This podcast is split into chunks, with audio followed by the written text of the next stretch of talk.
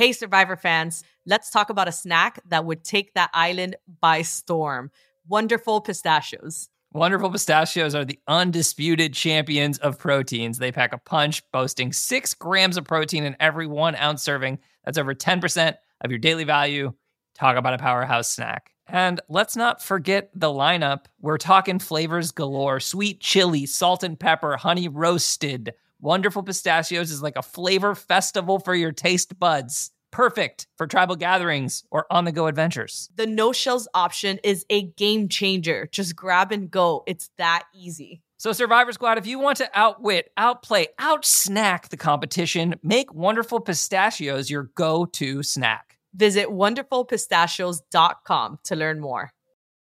MTV's official Challenge podcast is back for another season. And so are we. The wait is over, guys. All Stars 4 is finally here. Listen to MTV's official Challenge podcast wherever you get your podcasts. Welcome to On Fire, the only official Survivor podcast. I'm Jeff Probst, host and showrunner of Survivor. I'm joined by Jay Wolff, a TV producer in his own right and the producer of this podcast. What's up, Jay? Hey, I'm excited to be back. You know, I am too. We had a lot of fun last season on our inaugural season of On Fire, and we really took you inside the making of the show from the producer's point of view. So it was you, Jay, and it was me. And then we have one of our supervising producers, Brittany Crapper. And it was really in the weeds about how we make the show and where the ideas come from and why we try them. So for this season of On Fire, we thought it would be valuable and fun to add the player's point of view to give you more context of what it's really like when you're out there living it and not just doing something you do, Jay, which is just yelling at the TV from the couch. You're very good at having criticisms from the comfort of your home. Thank you. I've been practicing for a very long time. so, as we kick off Survivor 45's premiere, we're also kicking off the premiere of On Fire. And the question became who are we going to put in this seat? And if you haven't heard the news, the person we chose, they were one of the stars of Survivor 38, Edge of Extinction. They went all the way to the fire making challenge, which is tough to do. They're also a very smart player with great insight, and they're a great talker. So it seemed like the only choice could be Rick Devens. Welcome to the team. Jeff Jay, I'm so glad to be here. And I got to tell you, I really appreciate you letting me off the edge of extinction to do this. Just don't get too comfortable because you know there could be a twist at any given point, Devens, and we send your butt right back out there. All right, so Rick, uh, tell us specifically what you're going to be bringing to the pod this season. I'm here to take you inside the mind of a survivor player. Why did they make that move? Why would they say that thing? Essentially, why a player's behaving in a certain way or making a specific move at a certain point in the game. Because a survivor player makes dozens of decisions every day. Every decision they make impacts the game. As a former player, I can share insight that fans might not consider or may not even realize is a factor, little things. And then how those little choices can influence a player's thought process, ultimately their decisions, then whether they win a million dollars. Here's how it's going to work. Each week, Jay and Devens will highlight the key turning points of each episode from Survivor 45 and examine them from the player's point of view. Sometimes they're going to be big, obvious moments, but Devens, I imagine there will also be smaller, subtle moments that really only a player might notice and only a player would understand why that little glance at tribal council is a turning point and how it might impact the rest of the game. And then I'll return to give the producer's point of view behind the creative decisions of that episode. So with On Fire, you get the fan point of view, you get the player point of view, and the producer point of view. That's why On Fire is the only official Survivor podcast. All right, Devens. We're going to treat this just like we would uh, a marooning on Survivor we're just going to throw you into it. So I hope you came prepared. I'm excited to hear what you have to say, and I'll be back in a bit. All right. Well, there's a lot to talk about, including a tribal council quit. Seriously? Episode one? We haven't seen that in years, but let's start at the beginning with the marooning. Agreed. It's a huge turning point. It's 18 strangers standing on a barge. And we've seen this happen 44 times. And yet it still has the capacity to shock me because something that I could have never expected happens when seconds into the show, people are just starting to get their feet settled. Emily throws the first punch. I'll push back against Bruce a little bit you know, I think it's really in his advantage to come out here and say, look, I'm just like you. I'm like everyone. But we've all been looking at him. We recognize his face. He's had the experience leading up to this. He is in some way more mentally prepared, even if he hasn't, hasn't physically experienced it, than we are right now. I mean, I'm not even sure that Probst said girl in the yellow, what's your name? before she came out of the gate with that. Record scratch for all the other players out there. This is a you are playing survivor moment. Yeah. And that's the question.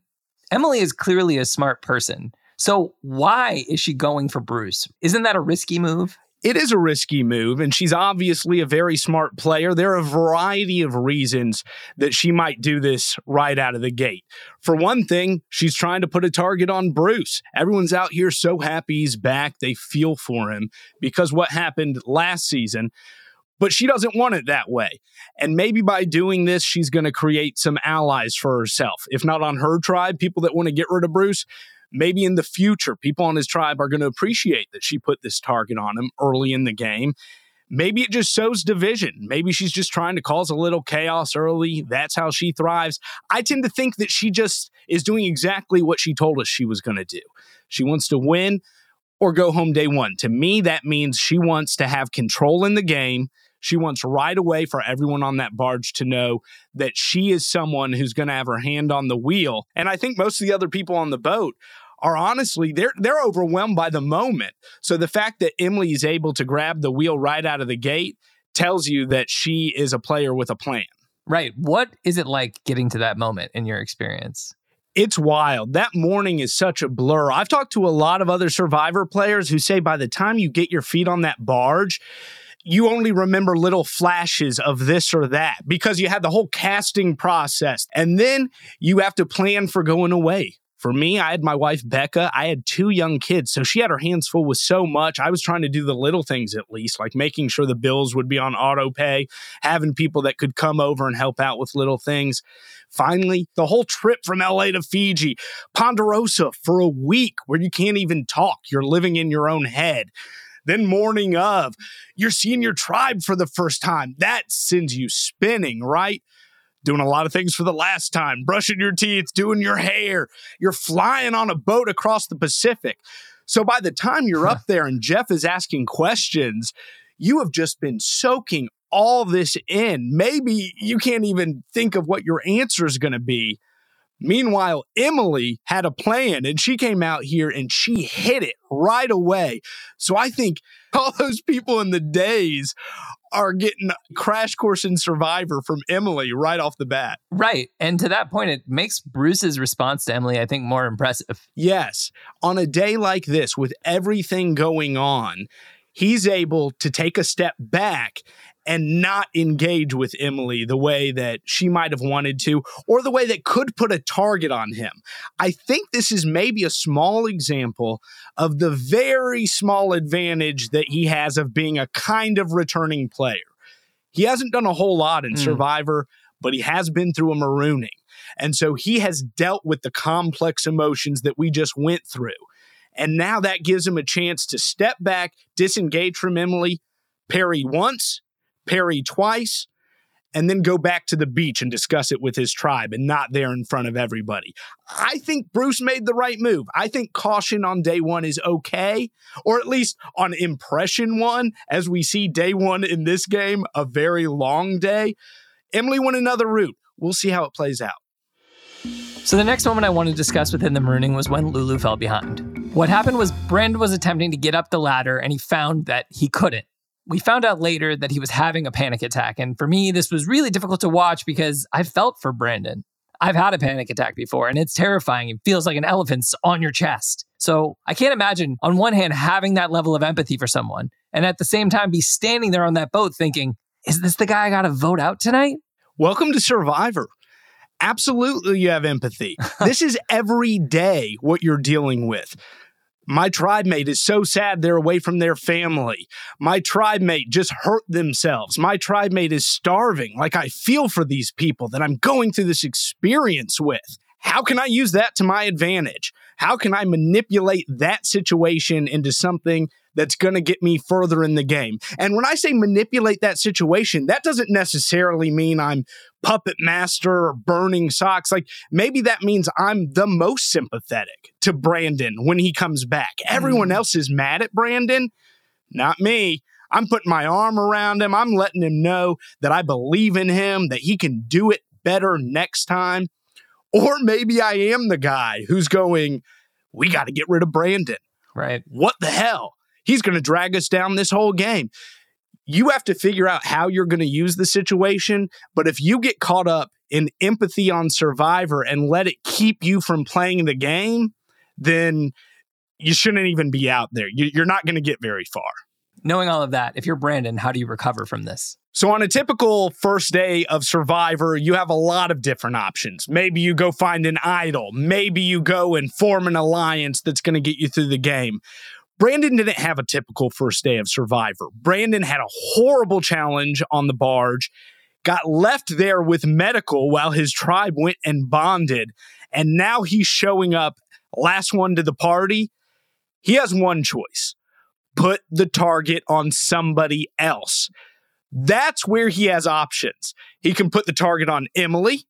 She made herself an easy option because of her interaction with Bruce. He can put the target on Caleb and Sabiyah. They're not there. They're strong. They're together. But whatever his options within that, he's only got one thing put a target on somebody else. Right, because he's playing catch up essentially. He he may not even know these people's names is what you're saying. Exactly. While we're on the beach, I wanted to ask you a question. Sweat versus Savvy is a part of this game, and we're going to get into that in a second. But that means that two of these tribes will not have a pot or a machete. How difficult is it to show up on your new beach, which I imagine is a magical feeling, and suddenly realize that you've got to build a shelter and you've got no way to do it? when you're out there, it is really magical when you land on that beach, when you can look around and you think theoretically, I'm going to be living here. Then the sun starts going down and it's not theoretical. You're like, oh no, what are we doing tonight? I'm going to be living here. exactly. Exactly.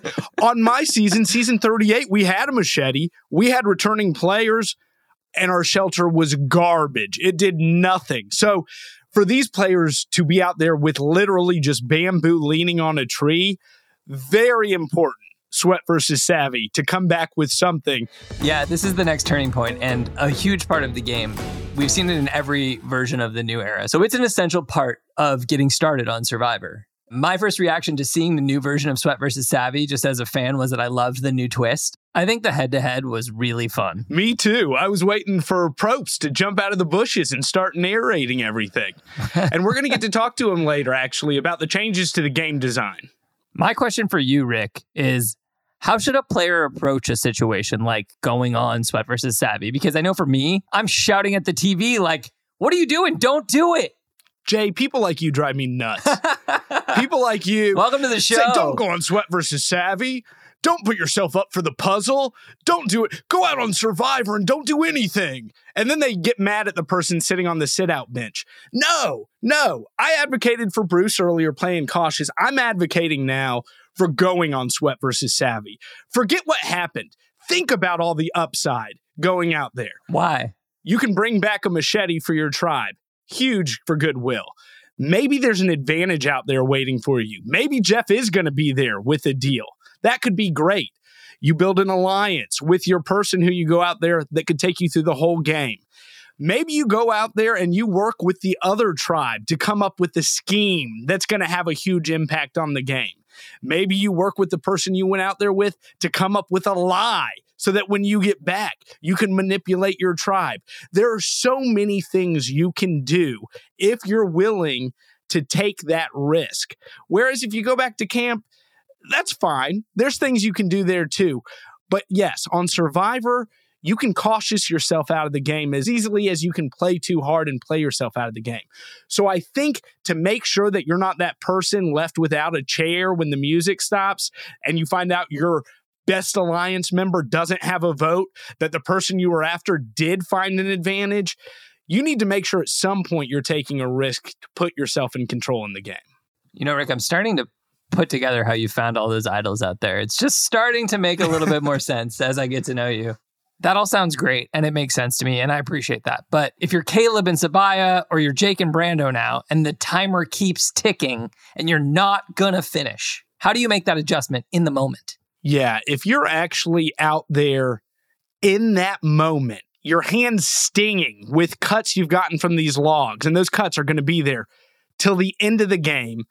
Panic sets in, you're worried, but that's again, survivor. You're constantly having things not go your way.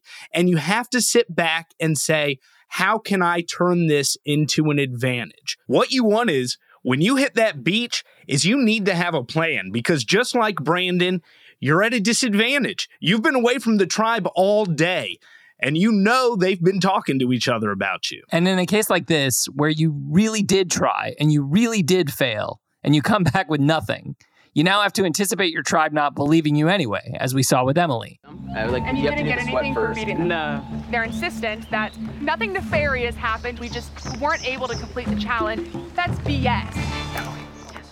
Yeah, that's the risk that comes with playing Survivor. There's always risk. And that's what the game's about. You make moves, you adapt accordingly. Okay, let's take a break. And when we come back, we're going to get into the first tribal council quit in the new oh, era. Jay, I have thoughts. we got that and much more when we come back. Listen, wearing the same clothes for 26 days straight on Survivor really made me realize the importance of buying high quality, long lasting clothes. That's why I love Quince. They have timeless, well made pieces that last for years and don't go out of style.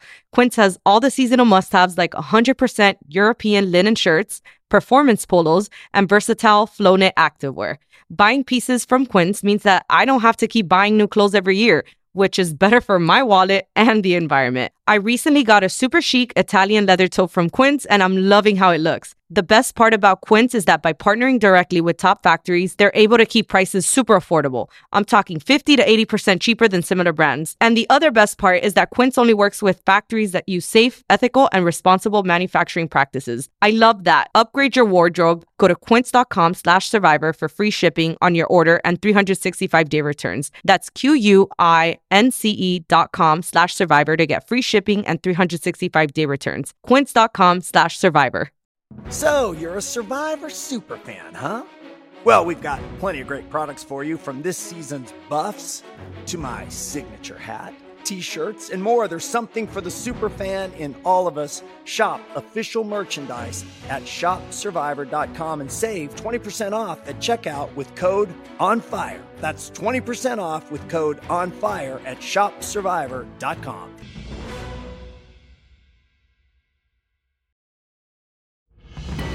Welcome back to On Fire, the official Survivor podcast. I'm Rick Devens. He's Jay Wolff. I am. And for our next turning point in Survivor 45, episode one, we have to discuss the immunity challenge. Clearly, this is important. It is going to decide who's going to tribal, and it's where you have a chance to prove to your tribe whether you're an asset or you're a liability. So, Rick, I want you to tell me about getting to the immunity challenge, but I want you to start that morning you wake up, then what? It's very exciting. You have your regular camp life, but it's interrupted by tree mail, which is, you know, this is your first tree mail. That's really big. You've been looking at that forever. Then you're trying to decode the tree mail, which is nearly impossible. But even though you don't know what it's going to be, you have some ideas of what could be involved. So even before you ever leave camp, you're talking about who might be on the puzzle, who might do this, who might do that, because you want to put yourself in the best position when you get there. You know, there's not going to be a lot of time. But man, the real exciting part is walking up to the challenge for the first time because it is huge. It's an adult playground, and you cannot believe that somebody built it for you and it's terrifying because it's huge and somebody built it for you and you know everyone back home is watching and you might screw it all up. But that's that's you're trying to push that out of your mind as jeff comes up and says you know welcome to your first challenge on survivor. Yeah i think jeff would be remiss if i didn't mention his beautiful blue shirt here. But my question is really about once the challenge begins here we see something that we've actually already seen before in this episode, which is Lulu quickly fall behind. And My question is about the preparation that you were mentioning. You said from tree mail, you start saying you might be on the puzzle, you might be on this. Then you show up, you see this giant obstacle course that you are expected to go through. There's a mud pit. You're crawling through it. It's episode one of Survivor. How do you make the decision as a team when Jeff says, I'll give you a minute to strategize, we'll get started? What's actually going on in that circle? as quickly as you can, you are trying to make a blueprint for success getting through the challenge. I'll do this when we get here. I'll do this when we get here. And it's a very stressful process because you have limited time and everyone has ideas. So somebody's got to take a back seat. Somebody inevitably ends up in that leadership role. Be careful of where you end up in that. And then once the challenge starts, oftentimes, almost like the marooning, it becomes a blur. Everybody's running. Jeff is narrating. One thing goes wrong for Lulu. Brandon can't get up the wall. And it's just a catastrophe. It falls apart. People start yelling. It's very hard to keep your cool out there, Jay. All this excitement, all this adrenaline comes to just a slam when something goes wrong and you didn't have time really to come up with a plan B before the challenge. That's not something that you're afforded. So the challenge ends, and I think Caleb put it best when he referred to them as the Lulu losers, because that is essentially what they have showed us that they are throughout the episode. The next question from the Survivor fan on the couch is Isn't this a straightforward next few hours? There's one person who has caused all of this. No way. No such thing as an easy vote on Survivor. Not when all these folks came out here to play. Let me put you in that position when you're back in camp. You have a very limited amount of time before you head out to tribal council and you have a to-do list. You want to talk to everybody on the island and you want to talk to at least a few of them together to make sure that they're telling you the right thing. But while you're doing this, you're seeing other people go off and talk to each other. Your, your paranoia is at an all-time high. Every once in a while, maybe you're left alone. Right. Now you have to think do I go out and search for an idol? Is this a time to take my fate in my hand? Or do I want to go and make sure they know I'm not searching for an idol because that could be the thing that throws this into flux? So there's a million things going on in every vote on Survivor. In this particular vote, very clear Brandon, bad for team strength. You might be going to a lot of tribal councils if you don't get rid of him. Emily, bad for team morale. Mm. Is this someone you can work with long term? And then Sabiyah and Caleb are kind of their own little mystery because they went to Sweat versus Savvy and they didn't come back with something for the tribe. Maybe they came back with something for themselves. Then you have Hannah, who's not even really wanting to be there. And she's kind of not into it as much as everybody else. So everyone out there is an option. Yeah, the only person I didn't mention is Sean. And the mere fact that he wasn't mentioned as an easy option makes him a huge target. Let's get him out first. so there's absolutely never an easy vote on Survivor. Which brings us to our final turning point of the episode Tribal Council. The first thing I want to know, Rick, is what is that initial Tribal Council like? I can imagine you're terrified, awestruck, excited, terrified again, and so on and so forth. It is. It's similar to the challenge. You walk in and you're just in this whole other world. And I think something that fans don't know that they should appreciate is when we're there as castaways, the cameras are hidden.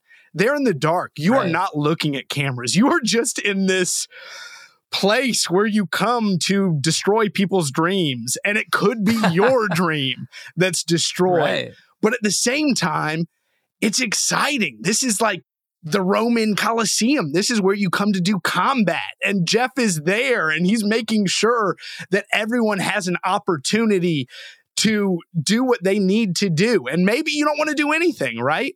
But if you want to go there and you want to say something, you're going to have that opportunity. So you want to be prepared, but then you're overwhelmed by the moment, especially that first tribal council. Yeah. And on top of being prepared and nervous, you can never predict what's going to happen, as we saw when Hannah shocked everybody. And I see five people who want to be here more than anything. And I love them, but like everything in my body is like, I'm not going back to that camp.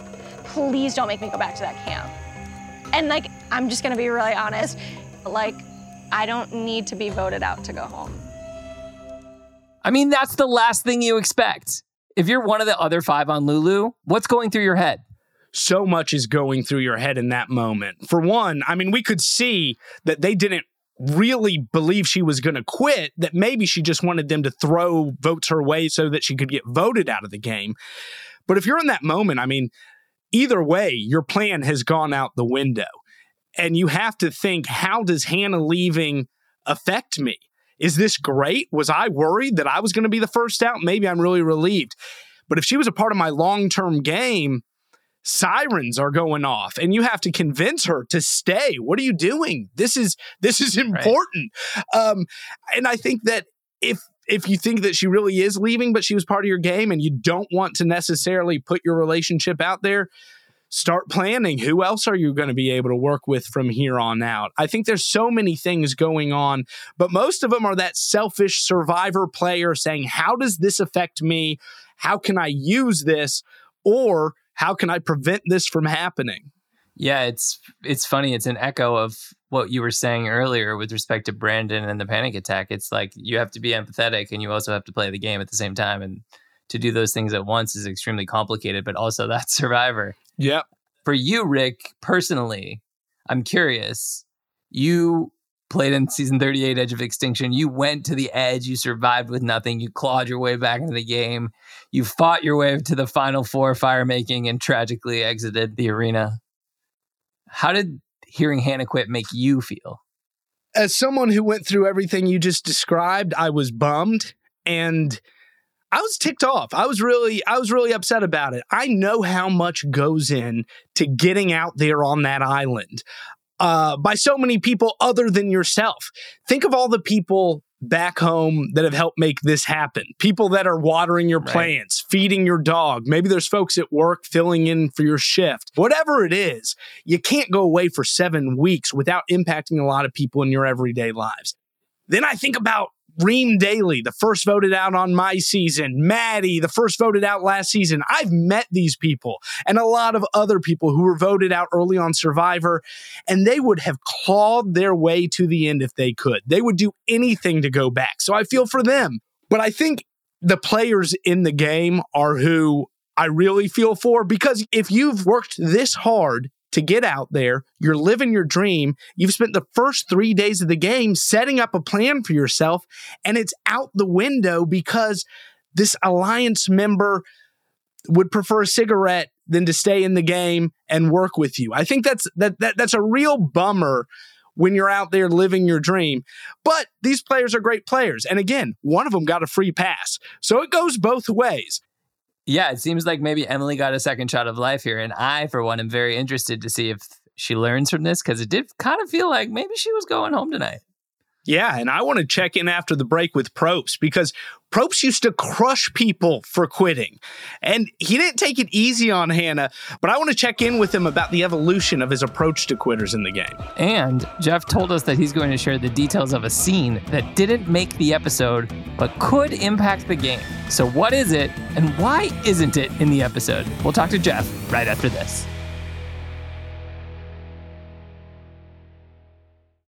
MTV's official challenge podcast is back for another season. And guess what? So are we. Just in case you forgot, I'm Tori Deal. I'm a six time finalist and a challenge champion. And I'm Aneesa Ferreira, and I've been gracing your screens for the last two decades. I am a veteran challenger and challenge all star. And speaking of all stars, All Stars 4 is finally here. I'm going to be honest, I literally thought this day was never going to come? Well, the challenge gods have answered our prayers, and we're going to be right here along with you fans covering every episode on the podcast. And this season takes it to a whole new level old school legends, modern power players, redemption seekers, and ex lovers are all competing in Cape Town, South Africa for the prize of $300,000. Anyone can win, relationships matter, and only one All Star will claim the title of Challenge Champion. Listen to MTV's official Challenge podcast wherever you get your podcasts.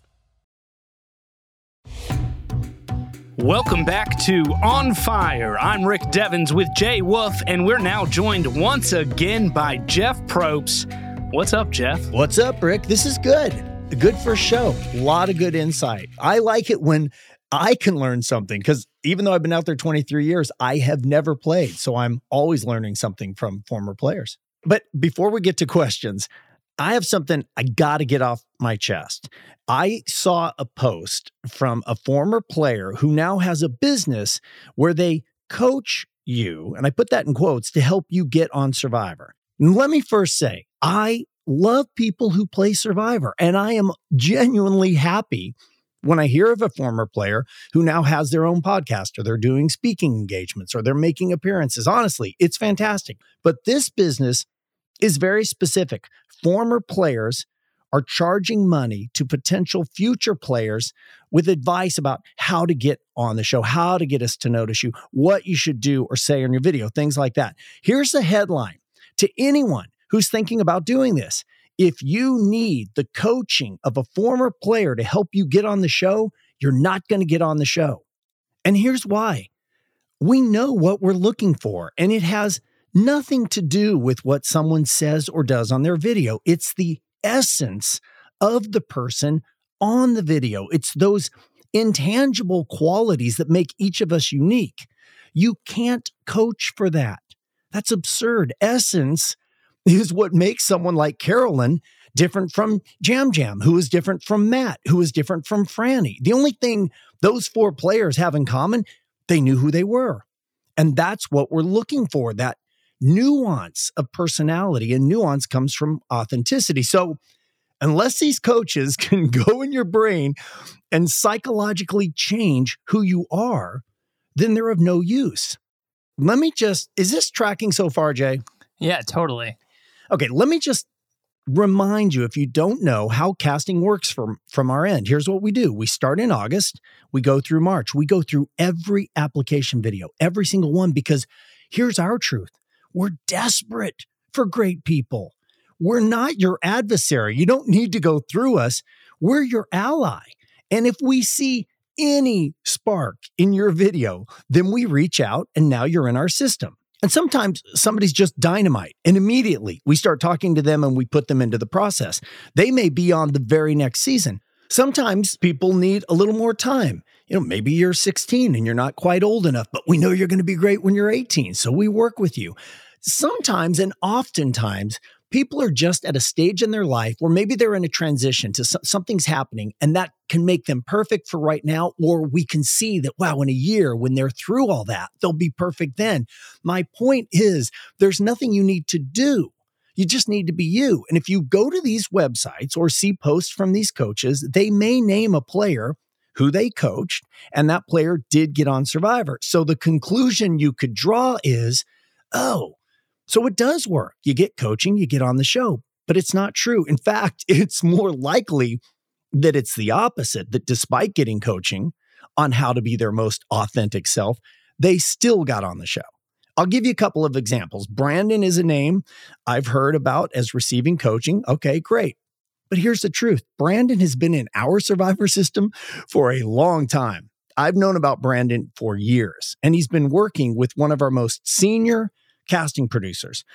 And she was going to bring us Brandon when she thought Brandon was ready for the season we're putting together. Caleb is another one I heard about. Let me tell you something.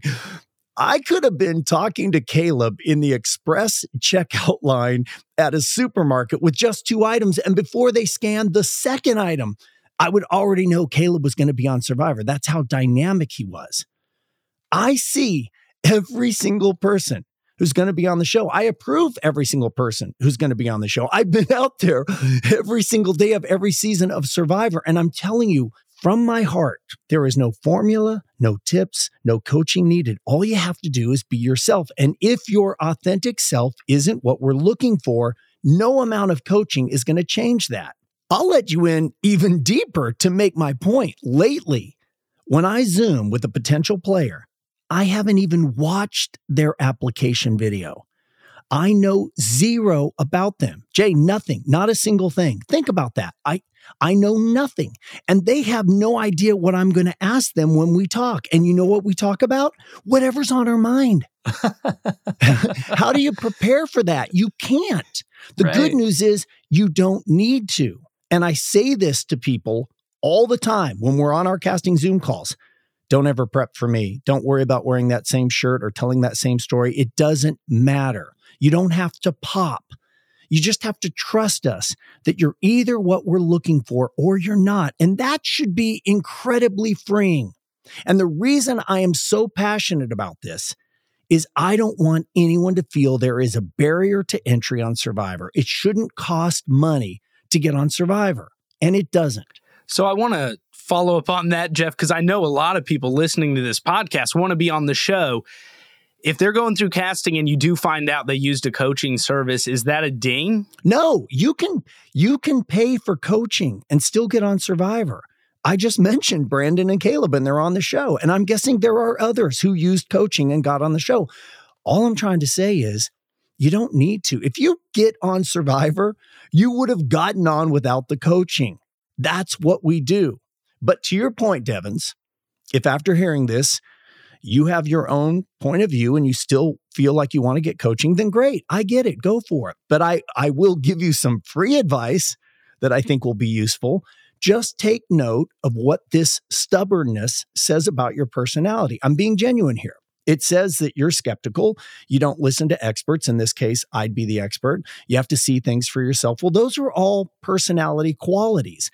And the more aware you are of how you behave as a human, the better you'll be at managing your behavior in important moments. So that is useful. So is getting a flint and practicing fire, or learning the basics of a lean to, or swimming in the ocean. All right, so maybe we should do some questions about the show now. yeah, thanks for letting me get that off my chest. I'm just looking out for people, Jay. That's all I'm doing. All right, first question. It kind of goes unsung amidst all of the uh, things that are going on within the episode, but the episodes themselves are 90 minutes now, which yeah. is new. So, how did you make that change and approach this season differently, knowing that they were going to be longer episodes?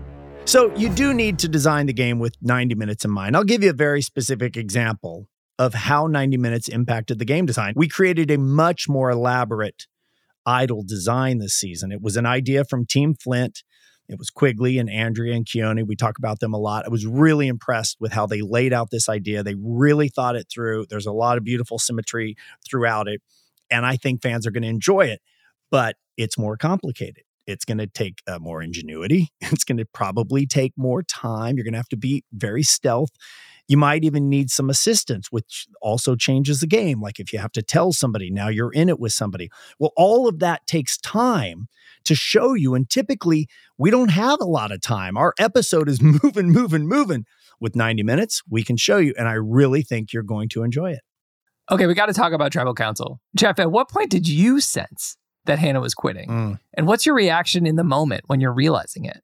Well, I'll start with I was shocked Uh, because I too thought the days of players quitting on Survivor was over. But as far as when I picked up on it, it, as she started to share how uncomfortable she was, and it wasn't just a passing comment, my stomach started to rumble. There was this faint but familiar unease stirring in my body. And on top of it, you've got the stakes of tribal council. I mean, this is the ultimate turning point in every every episode. There's literally a million dollars on the line. The stakes don't get any bigger because someone's dream is about to end. And that's all the players are thinking. And then as Devin said, out of nowhere, you want to just quit and give up? And it's not the person who is going to be voted out? And we talked about how game design forces players to adapt. Well, here's a player forcing you to adapt. Yes. What's going through your mind in that situation? You hit it. It is literally what you just said. It's my version of the uncertainty that we just talked about, which I love. That that's when I'm on my toes. So I'm listening to Hannah and really I'm just reading her body language in the moment and I'm trying to quickly discern is this for real or is this some kind of a ploy or is she just having a bad day? But it became pretty clear to me she's going to go home.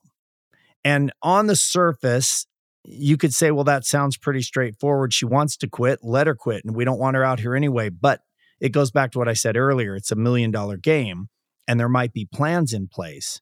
Like if we go with the scenario that Emily was the person who was going to be voted out, then what if the rest of the tribe doesn't really care that Hannah wants to quit? They want to vote out Emily.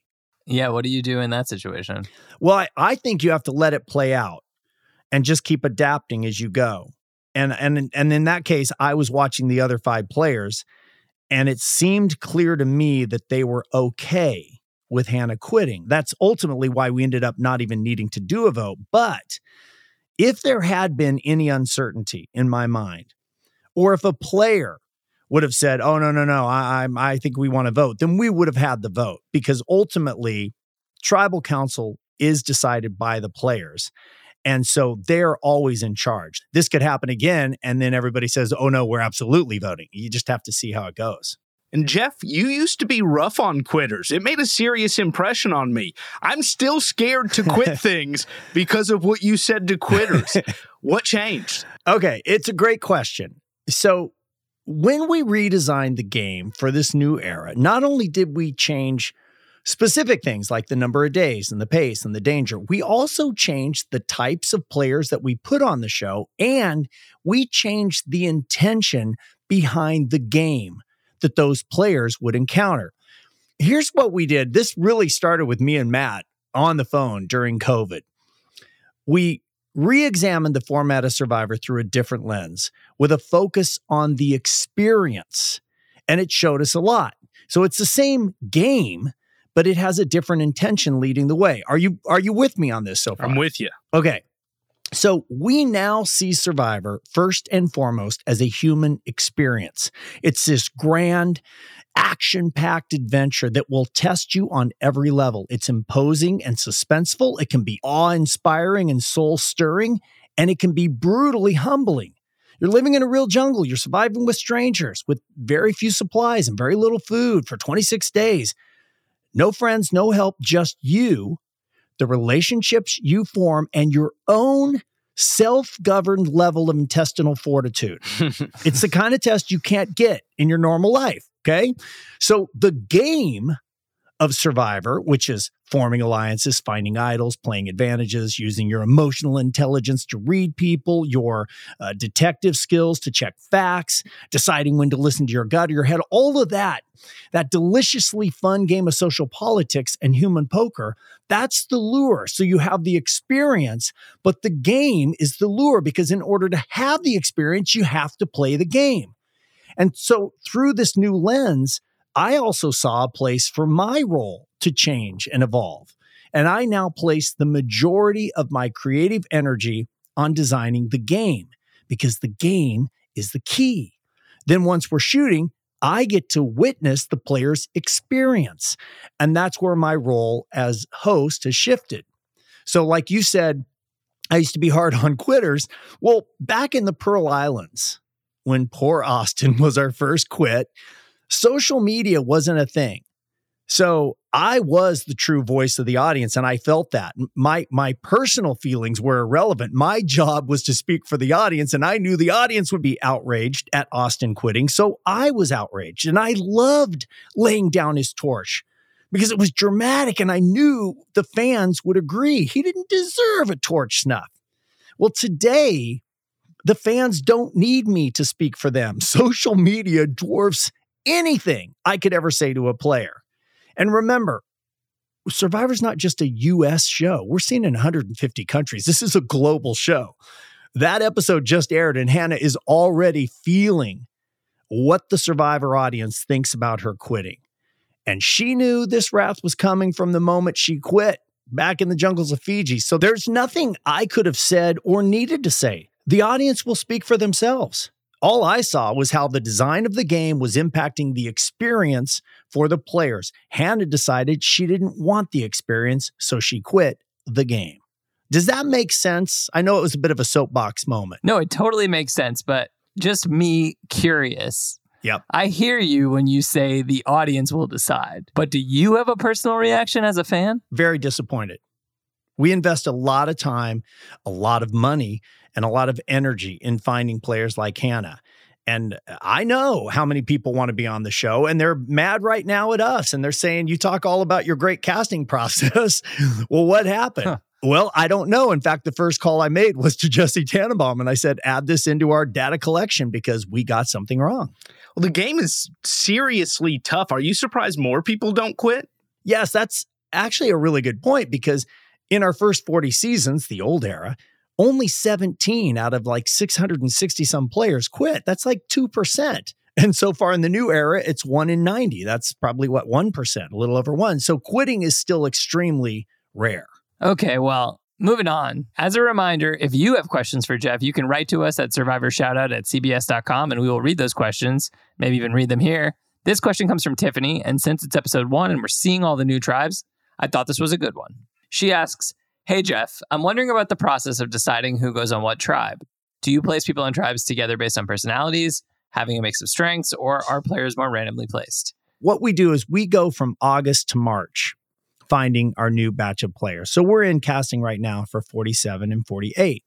And when we get the players that we finally have decided are going to be on our two seasons, we lay all the cards on a table and we just start arranging them. No real uh, formal process to it, but what you're looking for is what you would imagine physical, mental, IQ, emotional intelligence, and then all the information we've gathered from our deep, deep psychological dive about diversity and age and background and upbringing, ethnicity, points of view. But there's no science, that's for sure, Tiffany, because until you have the group together, you can't really predict how it will go. Sometimes we get it right, sometimes we get it wrong. But I will say that historically, even if we get it wrong, and you're on a miserable tribe, sometimes losing can form bonds. And if you can survive the tribals and get to the merge, those bonds can then be an accelerator to get you to the end. The Tika 3. Exactly. Devens, do you agree with that? That the losing, even though it's dangerous because you go to tribal, if you survive tribal, can be a strength? Oh, yeah. If you make it through those tribals, which is the big if, then you're battle hardened. You know how people have voted. You have a lot of information in the game mm. that people who have not visited tribal do not have. Good point. All right, Jeff. I promised the people listening to this podcast at the tease that you were going to share a deleted scene. Yes. Can you do that for us? I can. So here's the deal. Even with 90 minutes, there was so much happening in the premiere that there were things that we had to cut out of the episode. That's normal. But there's one scene that I think you actually need to know about. Here's what happened. This is not in the episode, but it could impact the game. After the immunity challenge, we had a twist. The winning tribe, that was Belo, was allowed to send one player to the losing tribe's beach. That was Lulu. And then the person would get to hang out while Lulu is scrambling, trying to figure out who they're going to vote and gather all these tribe dynamics who's talking to who, you know, what can they learn not only for their own game, but what they could take back to their tribe. It's a pretty big twist, right? Yeah, that's, that's massive. crazy. Okay, so Belo sends Kendra. Kendra goes over and she literally just hangs out there watching all of them scramble, but they now realize Kendra's here. So they're trying to figure out who they're going to vote for, but they're also aware that somebody is eavesdropping. What they don't know is that while Kendra is gathering information, because she's talking to people, there's another layer. Kendra is getting to cast a vote in tonight's tribal council. She's going to go to tree mail before they leave to go to tribal, nobody's going to know, but she's going to cast a vote. So she does. And she casts a vote for Brandon. Wow. Whoa. Right. Nobody knew. So we get to tribal council. In theory, Brandon already has one vote cast against him. But then, as we saw, there was no vote because Hannah quit. So it never came into play. So when it came time to have to trim the episode down, as much as we loved this scene, because it didn't really play out the way we intended with the vote and everything, we had to cut it. But obviously, Kendra now has been to Lulu. She's formed some kind of relationships with those players and she has some kind of information. So if there's a tribe swap or if she makes the merge, who knows how that information or those relationships might come into play. Wow. Just wanted you to have that for the Survivor superfan, a tidbit you can only get on On Fire. Okay, well, that is it for this week's episode of On Fire. Please don't forget to rate and review wherever you listen to podcasts. And there's a brand new Survivor episode next Wednesday, 8, 7 Central on CBS and Paramount Plus. And immediately following that, the next episode of On Fire. See y'all next week.